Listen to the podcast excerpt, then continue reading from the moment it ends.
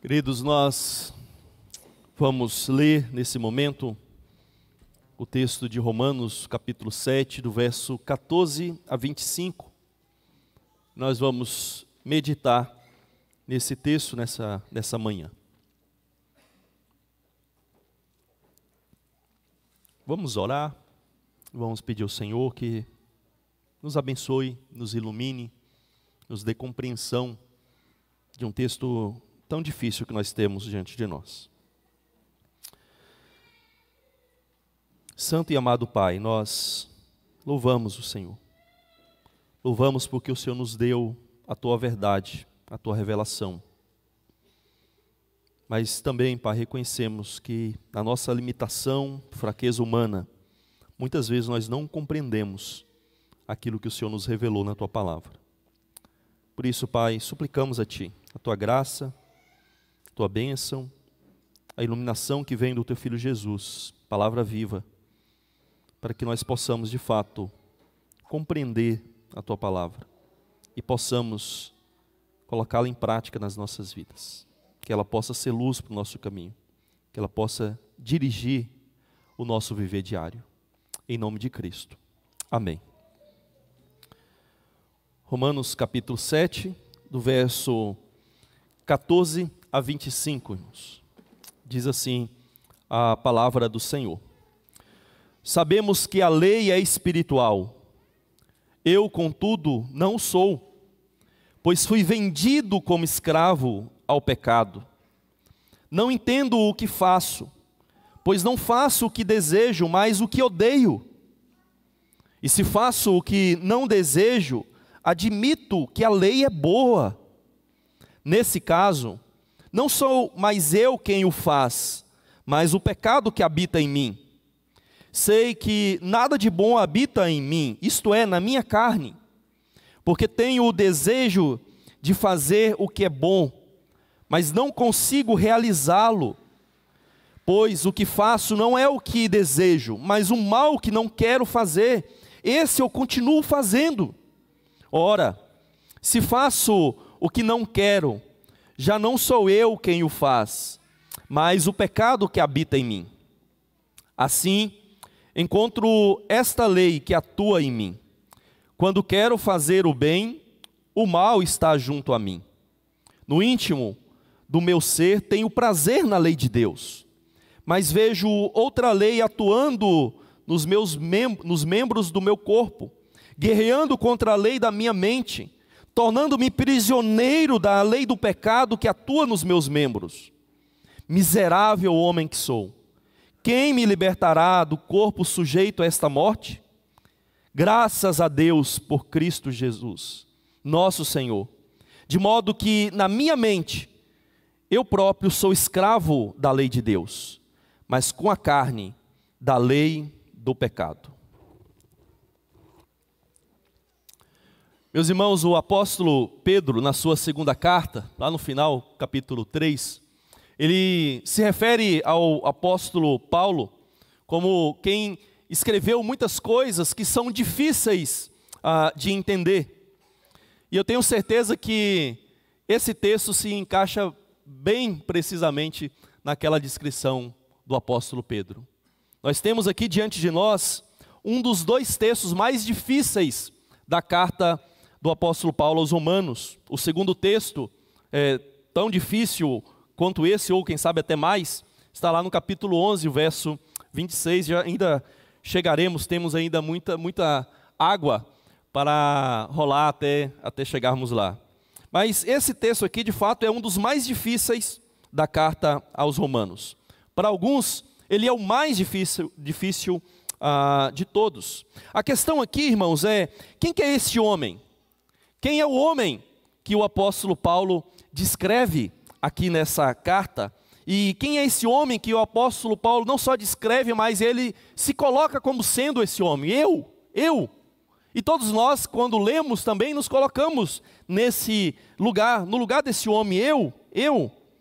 De forma geral, irmãos, há, há dois entendimentos é, com relação a quem é esse homem que está descrito aqui.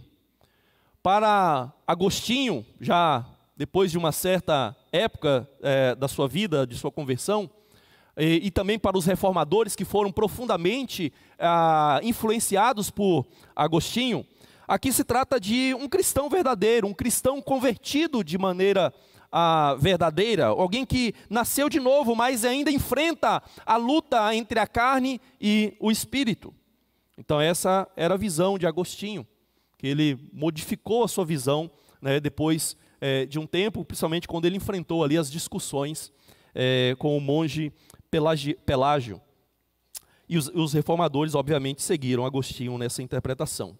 Mas a outra interpretação, que é a interpretação mais antiga da igreja, é que aqui se trata de um não convertido. De um não convertido, de alguém que ainda não experimentou um novo nascimento.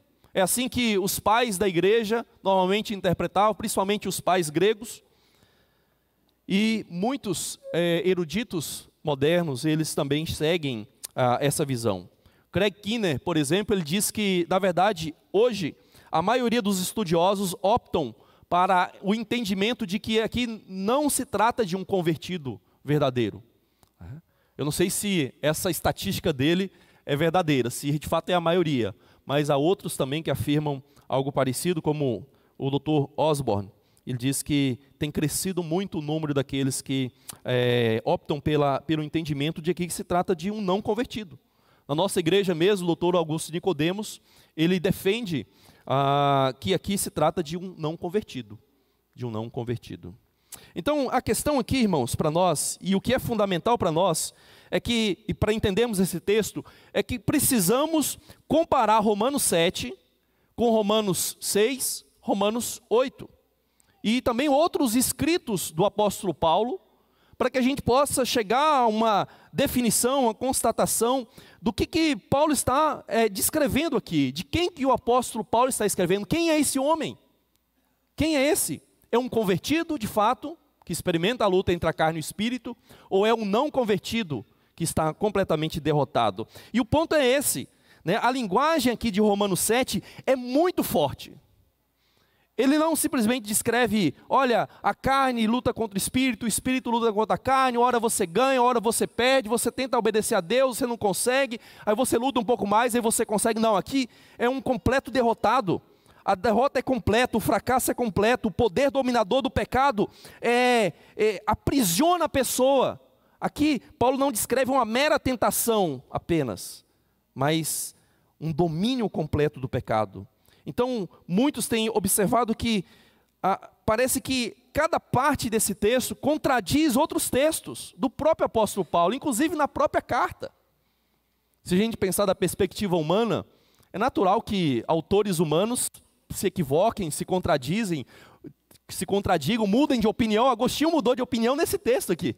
Ele pensava que não era um convertido, como os pais da igreja, e depois ele mudou a sua opinião para que agora se encaixasse na ideia de um convertido.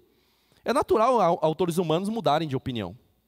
Mas, mesmo autor humano, mesmo eu e você, irmãos, nós não conseguimos nos contradizer em um espaço tão curto assim. Não é? Então, isso que muitos observam nesse texto, estranho. E nós vamos, ao longo do sermão, a, contrastar esse texto com outros, para que a gente possa chegar a uma conclusão melhor com relação a quem é esse homem. O primeiro passo que nós precisamos dar aqui, irmãos, é entender que o enfoque do apóstolo Paulo ainda é, é sobre o lugar da lei. Qual é o lugar da lei da nossa vida?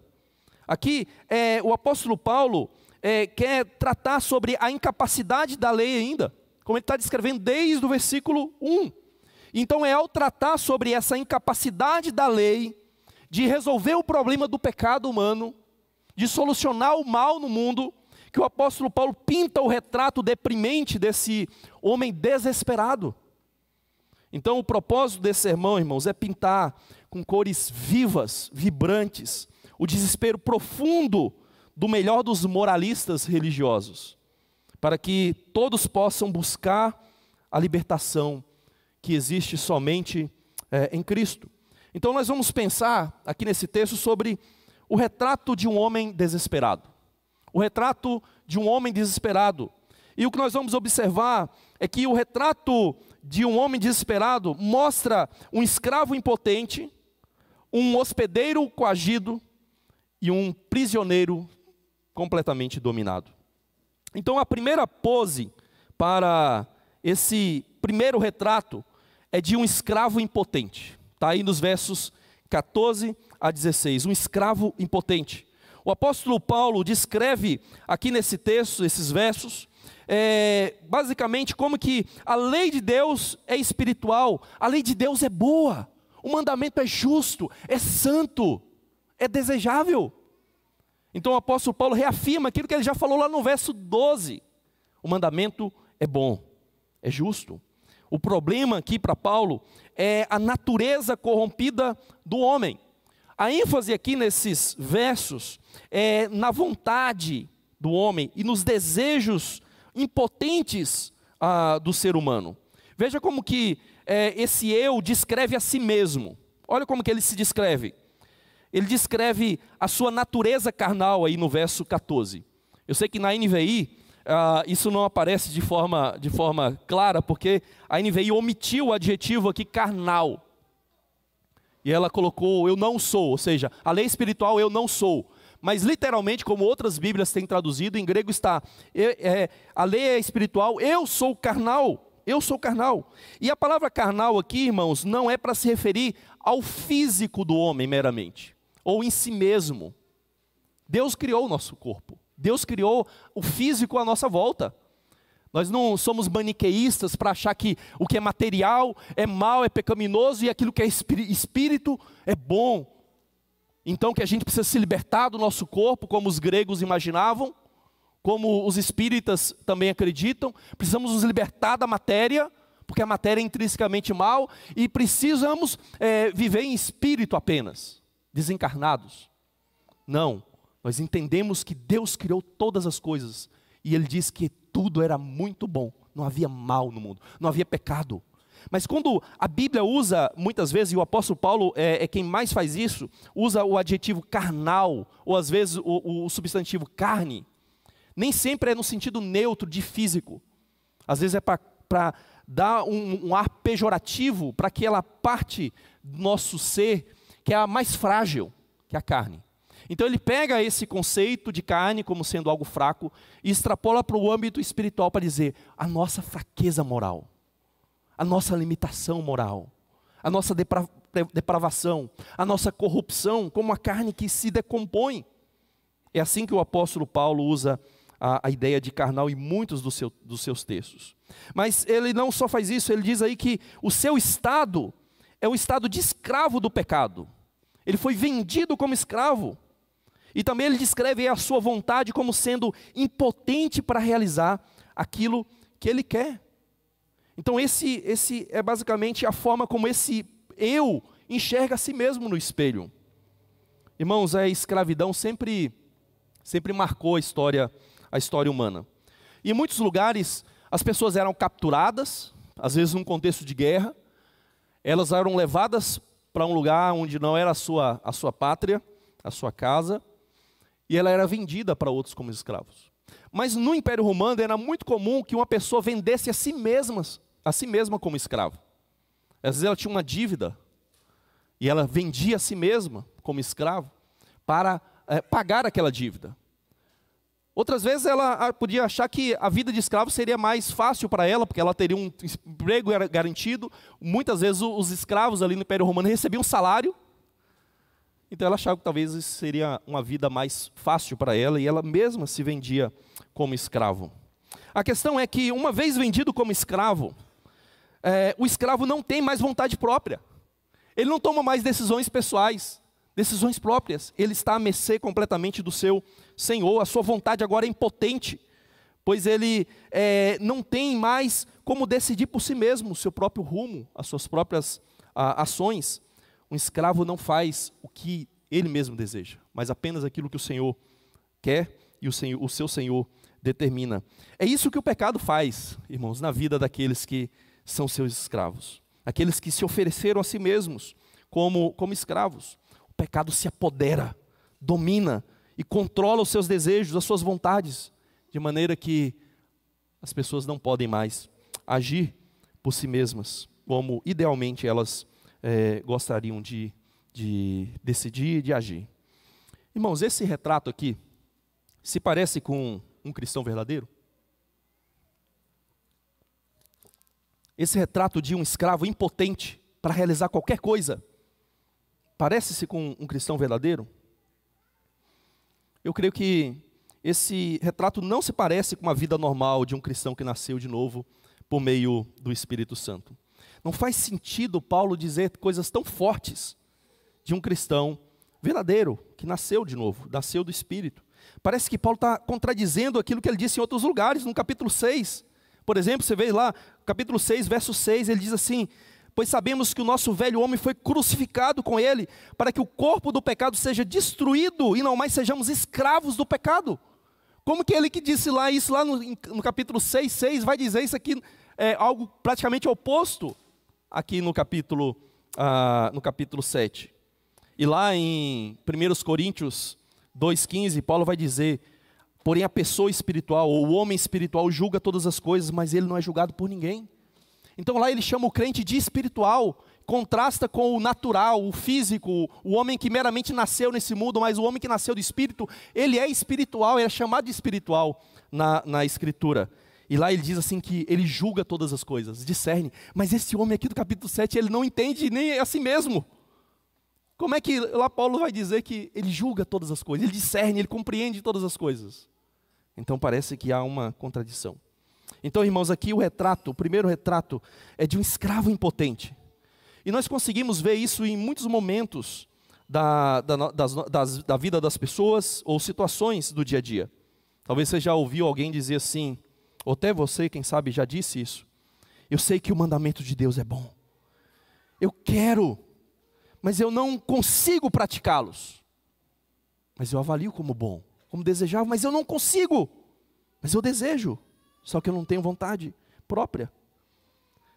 Outras, outras pessoas dizem assim: Eu não sei porque eu fiz algo tão horrível. Tão horrível. Eu não sei porque eu fiz algo tão horrível para o meu cônjuge. Eu não sei como eu pude tratar meu cônjuge dessa forma. Outras pessoas dizem assim: Eu até tenho vontade de me entregar a Cristo, mas agora não. Agora não. Eu sei que seguir a Cristo é, é melhor, mas agora não. Agora não. Então, irmãos, esse é um retrato que nós vemos na vida de muitas pessoas. Um retrato de um escravo impotente que não tem vontade capaz de tomar decisões concretas na sua vida. Mas o texto não só mostra esse primeiro retrato, mas a, a pose para o segundo retrato, aqui é de um hospedeiro coagido, de um hospedeiro é, controlado. Veja aí o verso 17 a, a 20, a ênfase aqui nesses versos é de alguém que não age mais por si mesmo, mas tem algo dentro dele controlando, guiando, dirigindo as suas decisões e as suas, as suas ações. Olha só como esse eu descreve a si mesmo aqui nessa parte do texto. Ele descreve é, a si como alguém que hospeda o mal dentro de si. Três vezes aí o texto vai falar sobre habita em mim, habita em mim, habita em mim. E o que que habita em mim que ele diz aí? Ele vai dizer duas vezes: o pecado habita em mim. E uma vez ele vai dizer assim: nada de bom habita em mim. Nada de bom. Não há nada bom, não há nada justo, não há nada proveitoso que habita em mim. Ele, diz, ele descreve a si mesmo também como alguém que não age por si mesmo de forma livre e de forma autônoma. Olha só como é que ele descreve. Ele vai dizer assim: não sou mais eu quem o faz, mas o pecado que habita em mim. Ou seja, ele não age por si de forma livre e autônoma. Ele vai dizer: o mal que não quero fazer, esse continuo fazendo. Eu não quero, mas eu continuo mecanicamente, automaticamente fazendo o mal. E ele vai dizer também aí: já não sou eu quem o faz, mas o pecado que habita em mim.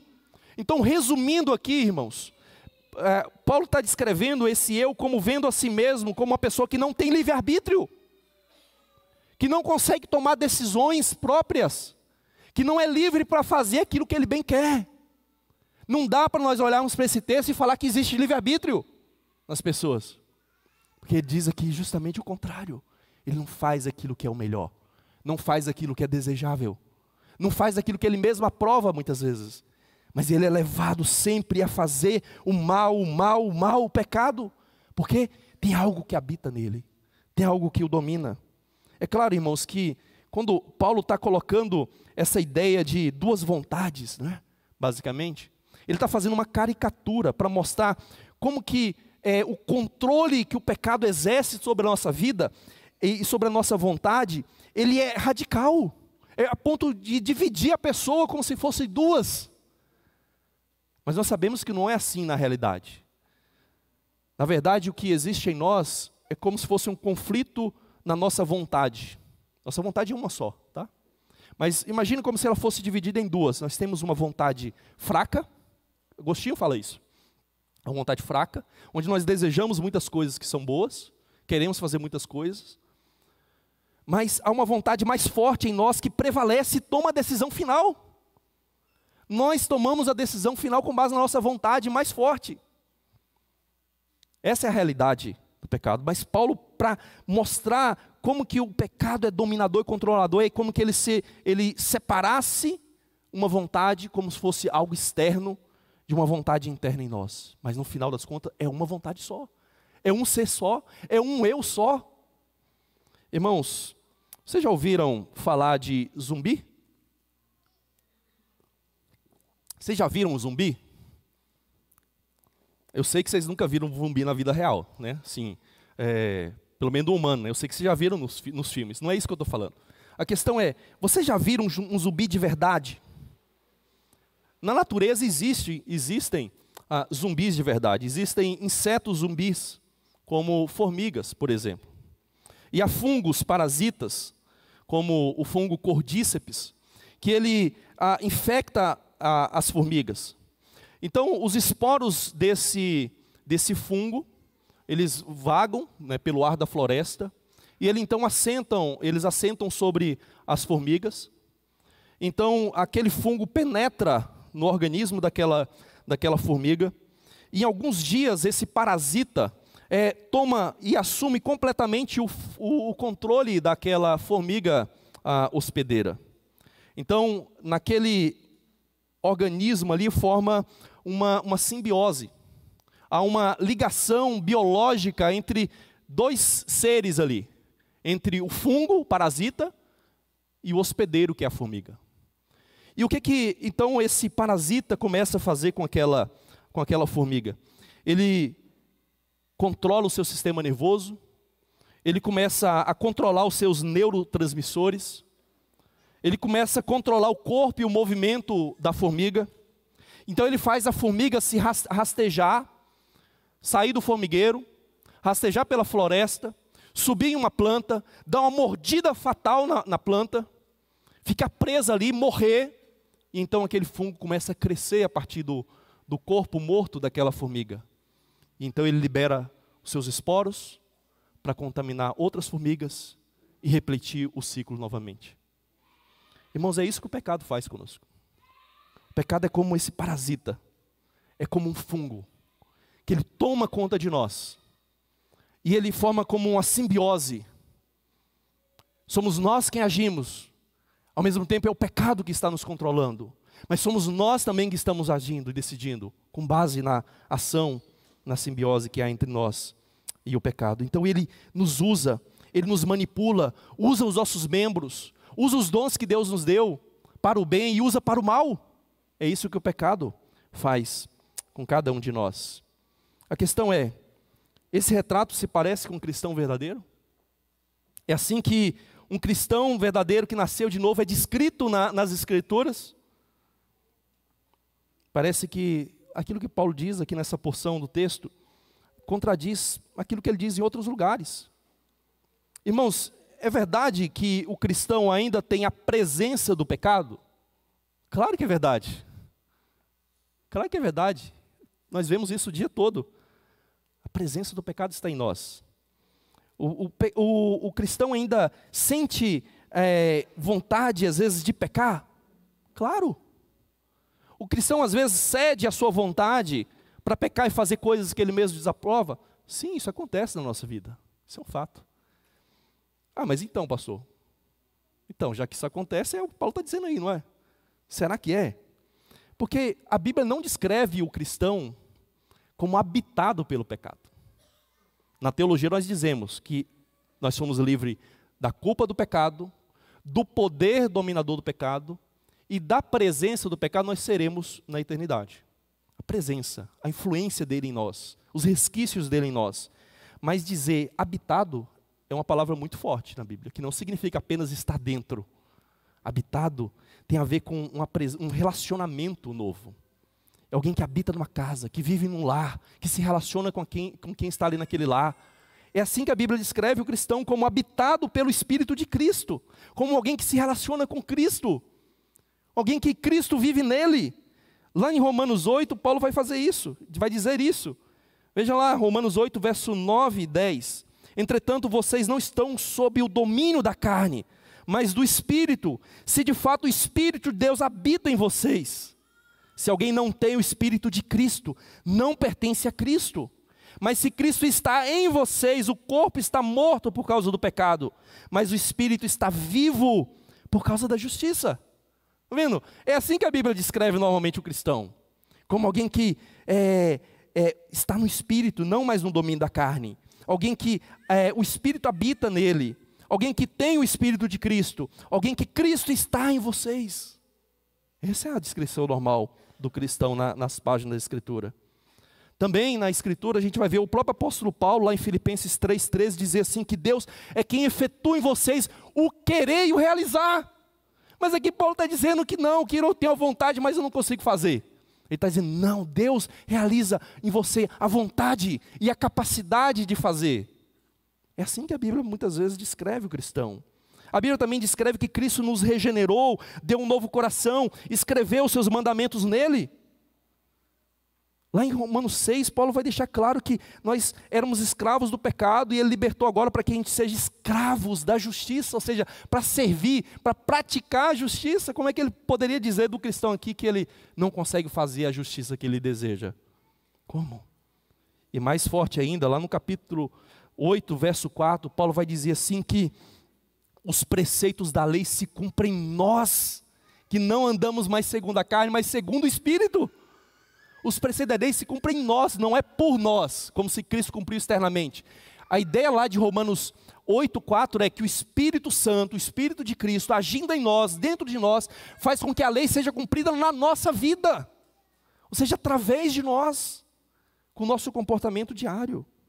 É assim que a Bíblia descreve uh, o cristão.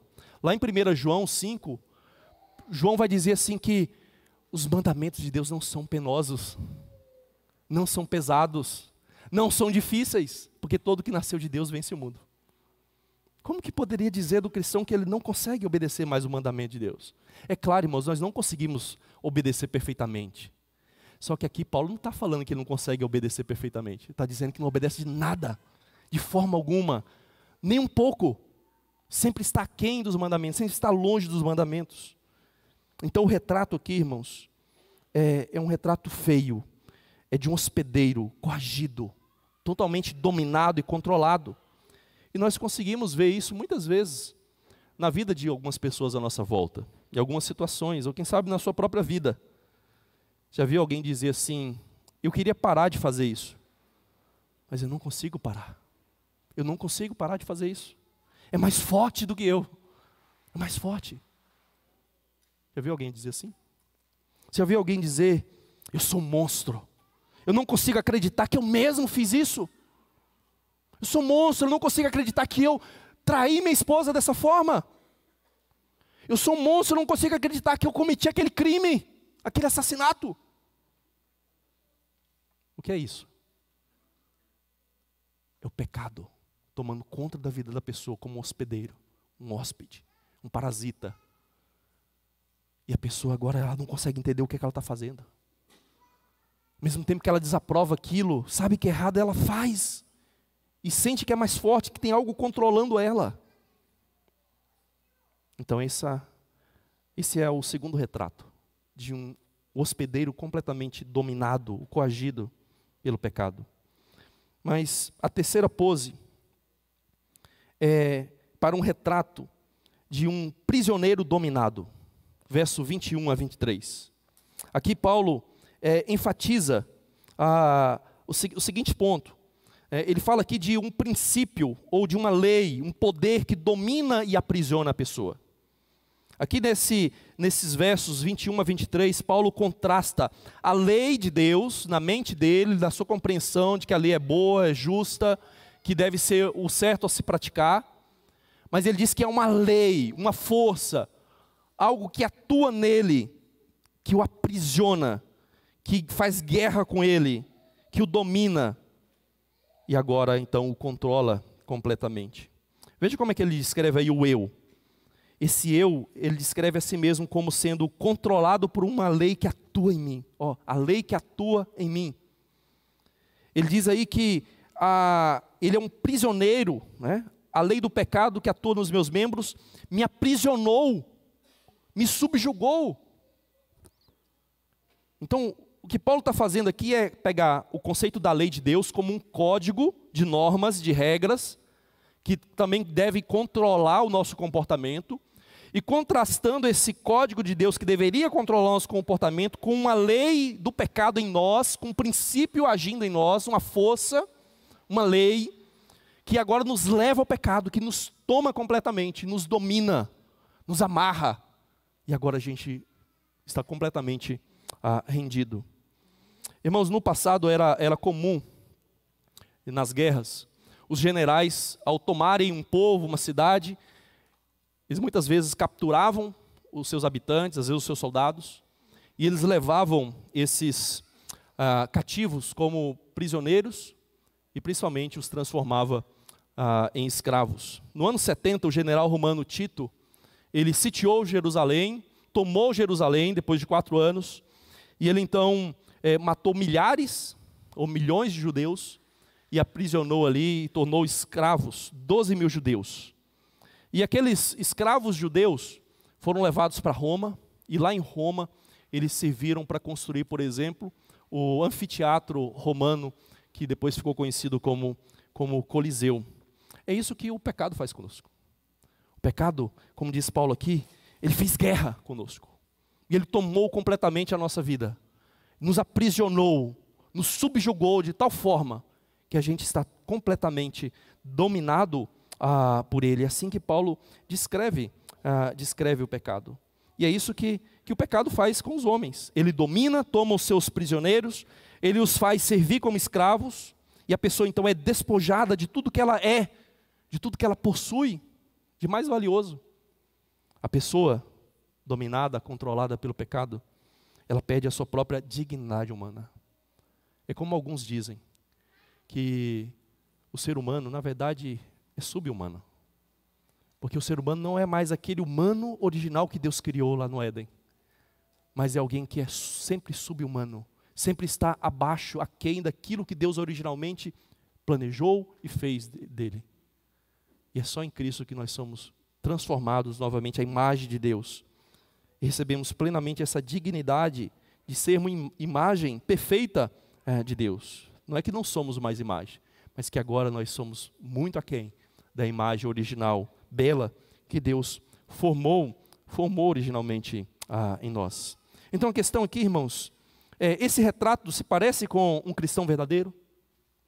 Esse retrato de é, um prisioneiro completamente domado, controlado, subjugado, se parece com um cristão ah, verdadeiro?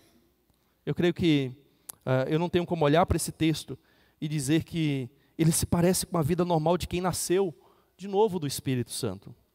É verdade que o, o, o, o cristão enfrenta lutas com a, com a carne? Sim. É verdade que no cristão ainda há luta entre a carne e o espírito? Claro que há. Nós acabamos de ler durante o culto o apóstolo Paulo falando isso lá na, na sua carta a, aos Gálatas.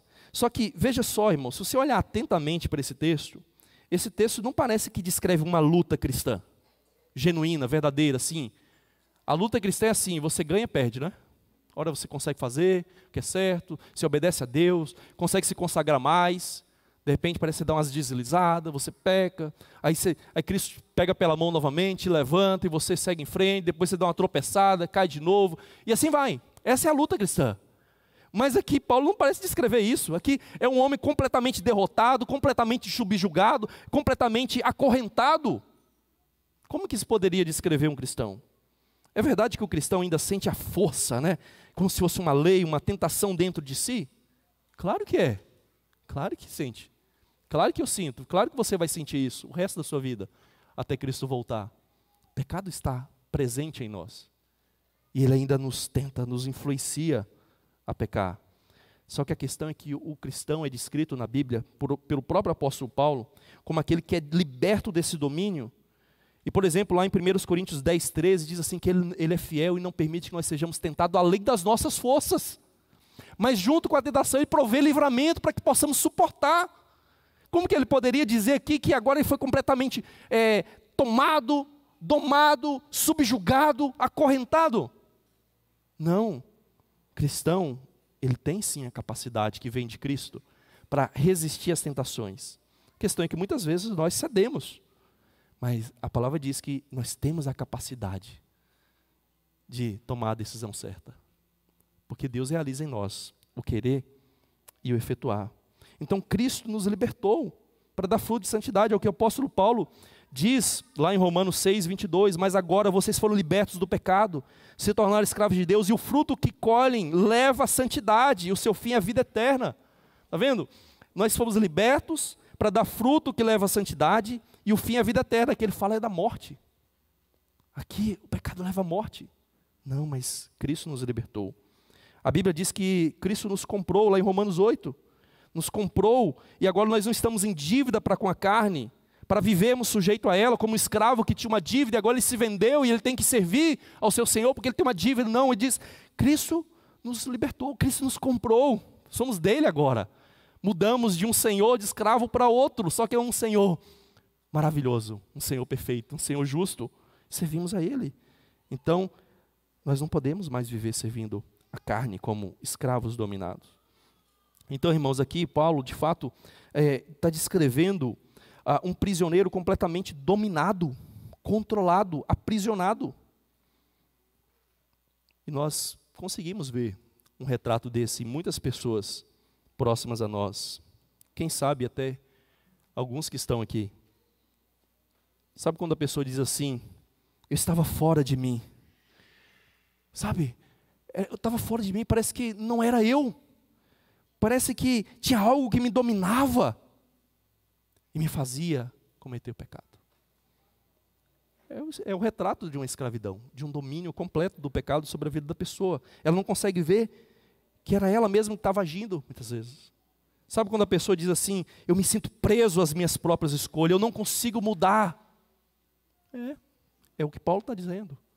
Que o homem sem Cristo está domado, completamente dominado ah, pelo pecado. Então, irmãos, o que Paulo aqui, resumindo, descreve aí um homem miserável. É por isso que é natural aqui que após toda essa descrição trágica, Paulo solte um grito de desespero e diga assim: miserável homem que sou! Miserável homem que eu sou! Quem me libertará do corpo sujeito a essa morte? Quem vai me livrar desse estado? Quem vai me livrar desse desespero? Essa, esse é o retrato. Essa, essa é a melhor reação que uma pessoa descrita nesses termos pode, é, pode gritar, pode clamar. Só que tem uma coisa: também é natural que um cristão, ao ver isso, venha a responder e mostrar esperança, como Paulo faz aí no verso 25. Graças a Deus por Jesus Cristo, nosso Senhor. Ou seja, ao mesmo tempo que tem esse clamor, miserável homem que sou, ele já coloca, está aqui a esperança, graças a Deus por Cristo Jesus. Graças a Deus por Cristo Jesus, nosso Senhor aqui mudou do eu para o nós. Nosso Senhor. É lá que está a esperança. É lá que está a graça. É lá que está a salvação. É como se Paulo aqui, irmãos, ao, ao descrever tudo isso, chegasse ao ápice do caos, do sofrimento, e ele então não contesse e soltasse um grito de ação de graças proporcional ao grito de desespero do verso anterior. É como se ele aqui antecipasse aquilo que ele é, já experimentou pessoalmente, porque ele está descrevendo um eu, mas ao mesmo tempo ele está como que alguém que observa aquilo, como cristão que sabe qual é a, a resposta a, ou a solução para esse problema. E ele vai explicar isso detalhadamente lá no capítulo 8. É no capítulo 8 que Paulo vai mostrar aquilo que Cristo fez por nós, aquilo que Cristo continua fazendo ah, em nós, em nos salvar. Então, irmãos, é, o retrato final aqui desse homem está bem resumido e sumarizado aí no verso 25, na, na parte final. De modo que com a mente eu próprio sou escravo da lei de Deus, mas com a carne da lei do pecado. O problema aqui é que a, a divisão de versículos e as traduções, às vezes, é, nos, leva a, nos levam a achar, ou, ou fica parecendo, que o verso, a parte final do verso 25 está ligada ao início, como se fosse a mesma coisa, ou seja, ele está dizendo, graças a Deus por Cristo Jesus, nosso Senhor, mas eu ainda sou escravo do pecado, né? e com a minha mente eu ainda sirvo a lei de Deus. Só que a melhor tradução, eu creio que não seja essa. A melhor tradução desse, desse, dessa parte B aí do verso uh, ah, 25 é, portanto, então. Ou seja, ele, ele conclui todo o seu raciocínio. Portanto, a situação do homem é essa. Na verdade, a nova tradução na linguagem de hoje é a que a melhor traduziu é, esse texto aqui. Ela diz assim: portanto, essa é a minha situação. No meu pensamento sirvo a lei de Deus, mas na prática eu sirvo a lei do pecado. Ele está resumindo tudo que ele falou do verso 14 até o verso 24. Essa é a situação do ser humano. Essa é a escravidão do ser humano. Ele não está dizendo que é o cristão que é assim, como alguns podem entender o texto. Ele está dizendo, essa, esse é o quadro geral, essa é a foto final, essa é a situação do ser humano é, sem Deus. Então, irmãos, esse texto, esse texto que nós temos diante de nós, ele descreve perfeitamente um judeu que, vi, que via a lei de Deus como boa, que via a lei de Deus como algo desejável, como algo agradável. Paulo, lá no início da sua carta, no capítulo 2, ele descreveu o, o judeu como uma pessoa assim, ó. Lá em Romanos 2, verso 17 em diante, ele diz assim: Ora, você leva o nome de judeu, apoia-se na lei e orgulha-se de Deus. Você conhece a vontade de Deus e aprova o que é superior, é instruir, porque é instruído pela lei. Você está convencido de que é guia de cegos, luz para os que estão em trevas, instrutor de insensatos, mestre de crianças, porque tem na lei a expressão do conhecimento e da verdade. E então, você que ensina outros não ensina a si mesmo? Você que prega contra o furto, furta? Você que diz que não deve adulterar, adultera? Você que detesta ídolos, rouba-lhe os templos? Você que se orgulha da lei, desonra a Deus pela des é, desobedecendo a lei. Então veja que, para Paulo não é incompatível uma pessoa considerar a lei como boa, considerar a lei como desejável, como agradável, até ensinar a lei, e ao mesmo tempo não ser, não ser uma pessoa salva. Porque é o típico judeu, era o típico fariseu que Paulo foi. Ele se agradava da lei, mesmo não tendo a redenção. Ele se agradava, tinha prazer nela. É possível, irmãos, qualquer um de nós ter total prazer em ler a Bíblia, em vir aqui ouvir sermões, em ouvir a palavra de Deus, e ao mesmo tempo estarmos completamente distantes de Deus, completamente alienados de Deus, sem vida espiritual, sem termos nascido de novo. É possível, sabe por que é possível isso, irmãos? Porque Deus colocou em nós um senso de moral. Nós fomos criados à imagem dele. E mesmo o homem corrompido, distante de Deus, ainda tem senso de moral. E ele consegue ainda se agradar daquilo que é bom. Consegue olhar para a lei e falar: não, é a lei é isso que a gente tem que cumprir mesmo. E é assim que o judeu fazia. Desejava, aprovava, ensinava. Mas ao mesmo tempo, Paulo vai dizer: não praticava nada daquilo que aprovava não praticava nada daquilo que ensinava. E a consequência, Paulo vai dizer no restante aí do capítulo 2, capítulo 3, que sem Cristo eles não têm redenção. Não há solução para o problema. Então, irmãos, o fato é que, embora provavelmente Paulo esteja descrevendo aqui esse eu como um judeu, que ele foi, e que ele poderia então encarnar aqui e falar de todos os demais judeus, esse judeu serve de modelo para qualquer pessoa religiosa, serve de modelo para qualquer pessoa que tem um senso de moral. Aqui o apóstolo Paulo é, pinta em cores vivas o desespero profundo do melhor dos moralistas, do melhor dos religiosos. O que Paulo está basicamente fazendo conosco aqui, irmãos, é, é, é mostrar: olha, sabe qual é a melhor pessoa que a gente encontra nesse mundo? Que aprova a lei, que gosta da lei, que gosta daquilo que é moral. Sabe qual é o resultado dela? É esse. Ela prova tudo isso ela deseja tudo isso, mas de fato ela não consegue viver nada daquilo que ela prova, nada daquilo que ela deseja. Ela está completamente desesperada, ela está como um escravo impotente, um hospedeiro coagido, um prisioneiro completamente ah, dominado. E eu sei, irmãos, eu sei que esse é um retrato deprimente. É um retrato deprimente. Só que o fato é que é o retrato do melhor tipo de homem que nós podemos encontrar nesse mundo. O melhor tipo de homem sem Cristo que nós podemos encontrar nesse, nesse, nesse mundo é esse, que tem um alto senso moral, mas, ao mesmo tempo, é um completo fracasso. Completo fracasso. Um completo derrotado. Alguém que está muito distante de cumprir a vontade de Deus. Então, irmãos, o que esse texto nos mostra? é a nossa impossibilidade de, de termos a lei como nosso libertador. Entende? Paulo está querendo mostrar o seguinte: olha, a lei está aqui do lado, está vendo tudo isso, mas a lei é cega, a lei é impotente, a lei é fria, é uma letra inerte, e ela não consegue fazer nada por esse homem, ela não consegue libertar esse homem. A lei apenas revela o quão radical né? Radical aí no sentido de raiz, profundo, profunda. Quão radical é o pecado em nós. A lei nos dá consciência do certo. E ao mesmo tempo ela mostra a nossa miséria e desespero. Somos incapazes de obedecê-la. E para você que é cristão, um cristão verdadeiro, esse texto deve fazer você lembrar de como que nós éramos, incapazes de fazer a vontade de Deus sem Cristo impotentes, completamente impotentes para fazer a vontade de Deus em Cristo. Para que nós possamos então ver de onde Deus nos tirou, do tremedal de lama, de perdição que Deus nos tirou, do desespero que Ele nos tirou, e possamos louvar a Deus pela libertação que nós recebemos ah, em Cristo. Talvez você ainda pense que esse texto descreve a luta da carne contra o espírito.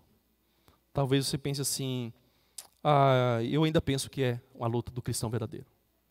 É, nesse caso, eu acho que o que falta muitas vezes é que a gente precisa observar melhor a linguagem desse texto e perceber que ele não está descrevendo uma luta entre duas pessoas que estão lutando e um dá um soco, o outro recebe, se defende. Não. É uma pessoa que não consegue se defender. É uma pessoa que acaba sendo completamente derrotada. Talvez o que você precise é comparar esse texto com os outros das Escrituras e ver como que a Bíblia descreve o cristão normal o cristão verdadeiro normal. Não é o super-homem, tá? Não é o super cristão, não, o cristão normal. Como é que a Bíblia descreve ele? Não parece ser nesses termos aqui. E o fato é, irmãos, que nós não precisamos desse texto para entender que é uma luta ainda em nós. Não precisamos desse texto. Temos vários outros textos. Eu posso passar dezenas de textos para você que descreve de fato que nós ainda lutamos contra o pecado, que as apanhamos, tropeçamos, caímos, nos lambuzamos no pecado, mas Cristo sempre nos tira sempre nos livra, sempre nos purifica, sempre nos santifica novamente. Nossa vida cristã é sempre de uma santificação progressiva. Mas esse progressivo não significa linear, sempre para cima. É um linear que ele oscila para baixo, mas sempre está melhor do que antes. Sempre progredimos. Como alguns ah, costumam comparar, nossa vida é como um ioiô altos e baixos, altos e baixos. Ora, carne desfere um ferimento em nós, ora, o Espírito nos levanta novamente. Só que a diferença é que esse ioiô está na mão de Cristo subindo a escada. Então, seja, mesmo que haja altos e baixos, ainda é sempre em direção ao alto, é sempre em direção à santificação. Mas talvez você, que se considera cristão, ainda sinta que esse texto descreve você com toda exatidão e força. Você fala assim, pastor, mas esse texto aqui, ele descreve a mim de, de cima embaixo. É exatamente desse jeito que eu, que eu, que eu me vejo. É, eu, eu me vejo, de fato, como completamente domado, controlado, incapaz de fazer bem qualquer. Se de fato esse texto descreve você em toda exatidão e força, eu creio, eu creio que aqui nós temos um grande problema. Você, na verdade, tem um grande problema. Porque esse texto não pode ser usado pelo cristão para justificar o pecado e a estagnação na sua vida. Esse texto não pode ser usado para isso. Independentemente, você acha que esse texto descreve a luta de um cristão com a carne e o espírito, ou não, esse texto jamais pode ser usado para justificar uma vida de pecado, de escravidão ao pecado, uma vida que jamais obedece a Deus, uma vida em que só ama o mundo, só deseja as coisas do mundo. Porque há muitos textos claros da Escritura, irmãos, que dizem que não, não herdarão o reino de Deus aqueles que praticam essas obras, aqueles que vivem dessa maneira. Então, nesse caso, talvez o seu problema não seja de uma melhor compreensão do texto, talvez o seu problema seja que você ainda não nasceu de novo que você não experimentou o que é uma verdadeira transformação que Cristo pode produzir. Que você não experimentou ainda o que é ter o Espírito de Cristo, transformando você de dentro para fora. E agora formando agora uma boa simbiose com você, de maneira que você mesmo deseja o bem. Às vezes a gente fica discutindo, não é, irmãos? Ah, não, mas quem é que aceitou a Cristo? Foi Cristo que me aceitou, eu aceitei a Ele. Irmãos, é as duas coisas. É as duas coisas. Cristo primeiro te aceitou. Cristo primeiro te salvou. E por causa disso você mesmo aceitou Ele. Você mesmo creu nele. Por causa da ação dele na sua vida. Você não foi coagido, obrigado. Você teve a sua vontade libertada para você ver aquilo que é bom, maravilhoso e falar: Isso que eu vou seguir. É nele que eu vou crer.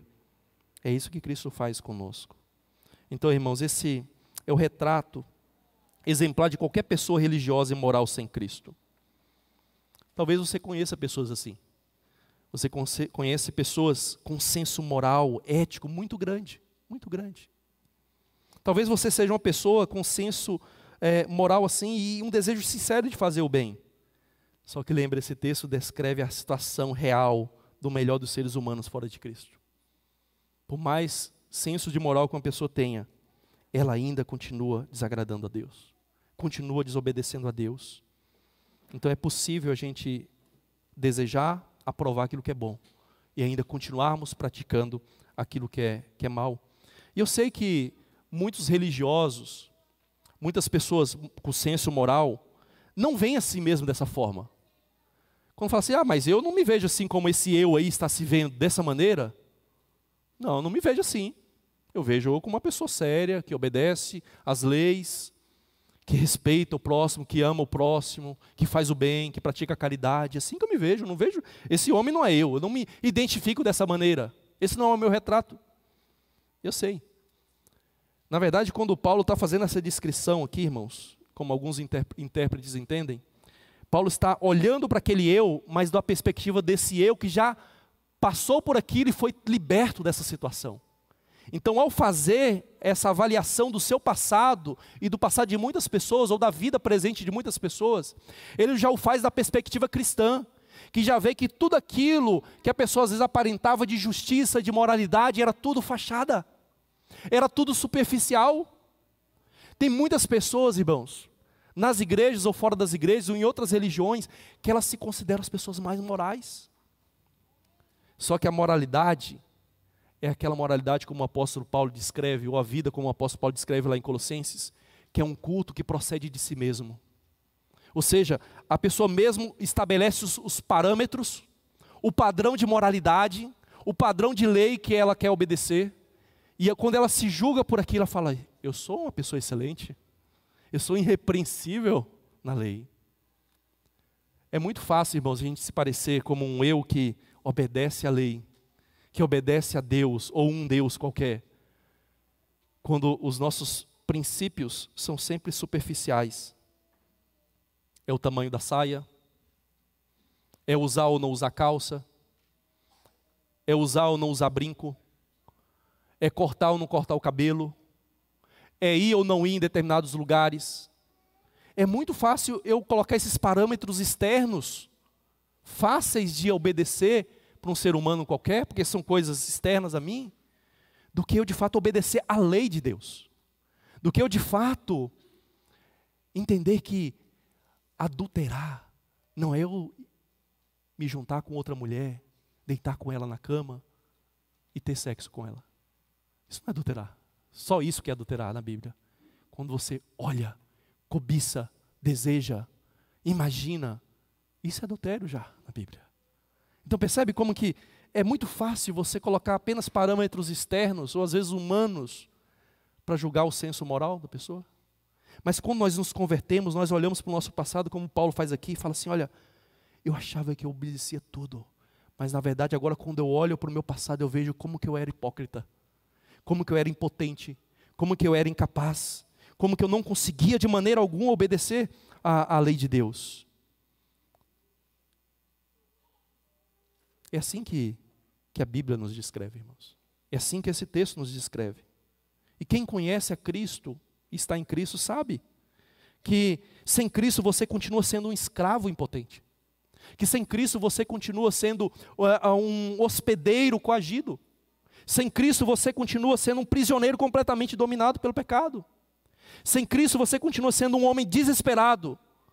E a única reação correta da sua parte é gritar: miserável homem que eu sou.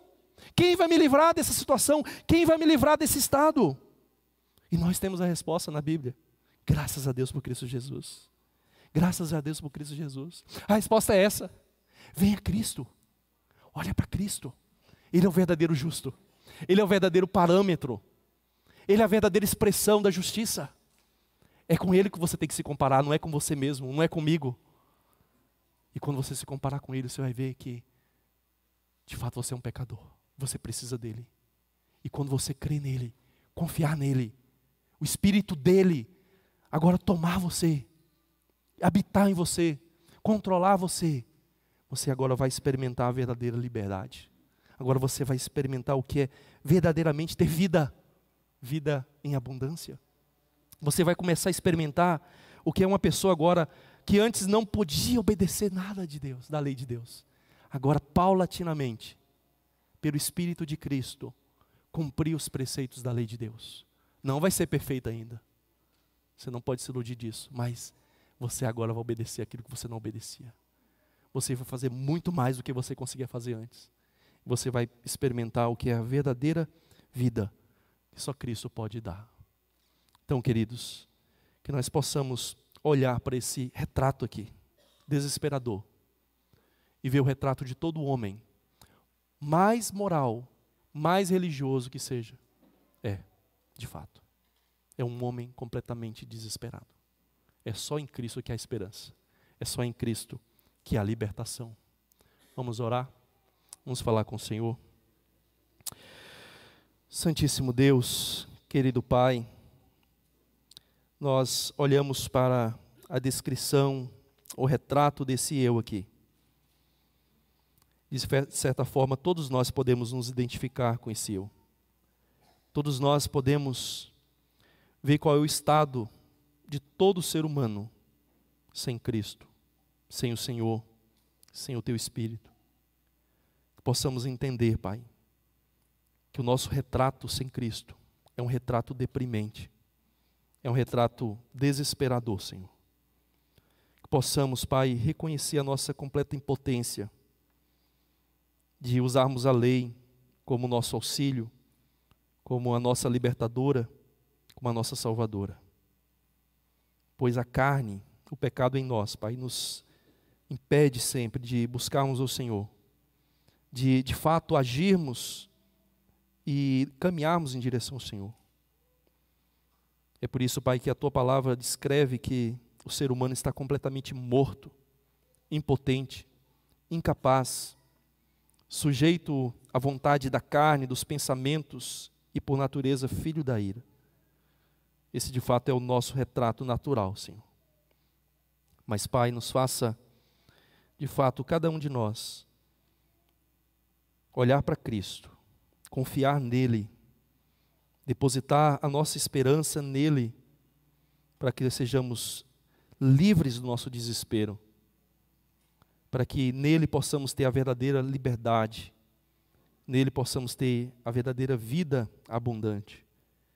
Ó oh, Pai, nos faça confiar somente em Cristo, nos faça desesperar de nós mesmos e colocarmos nele toda a nossa segurança, toda a nossa confiança. Ele é o nosso redentor, ele é o nosso libertador.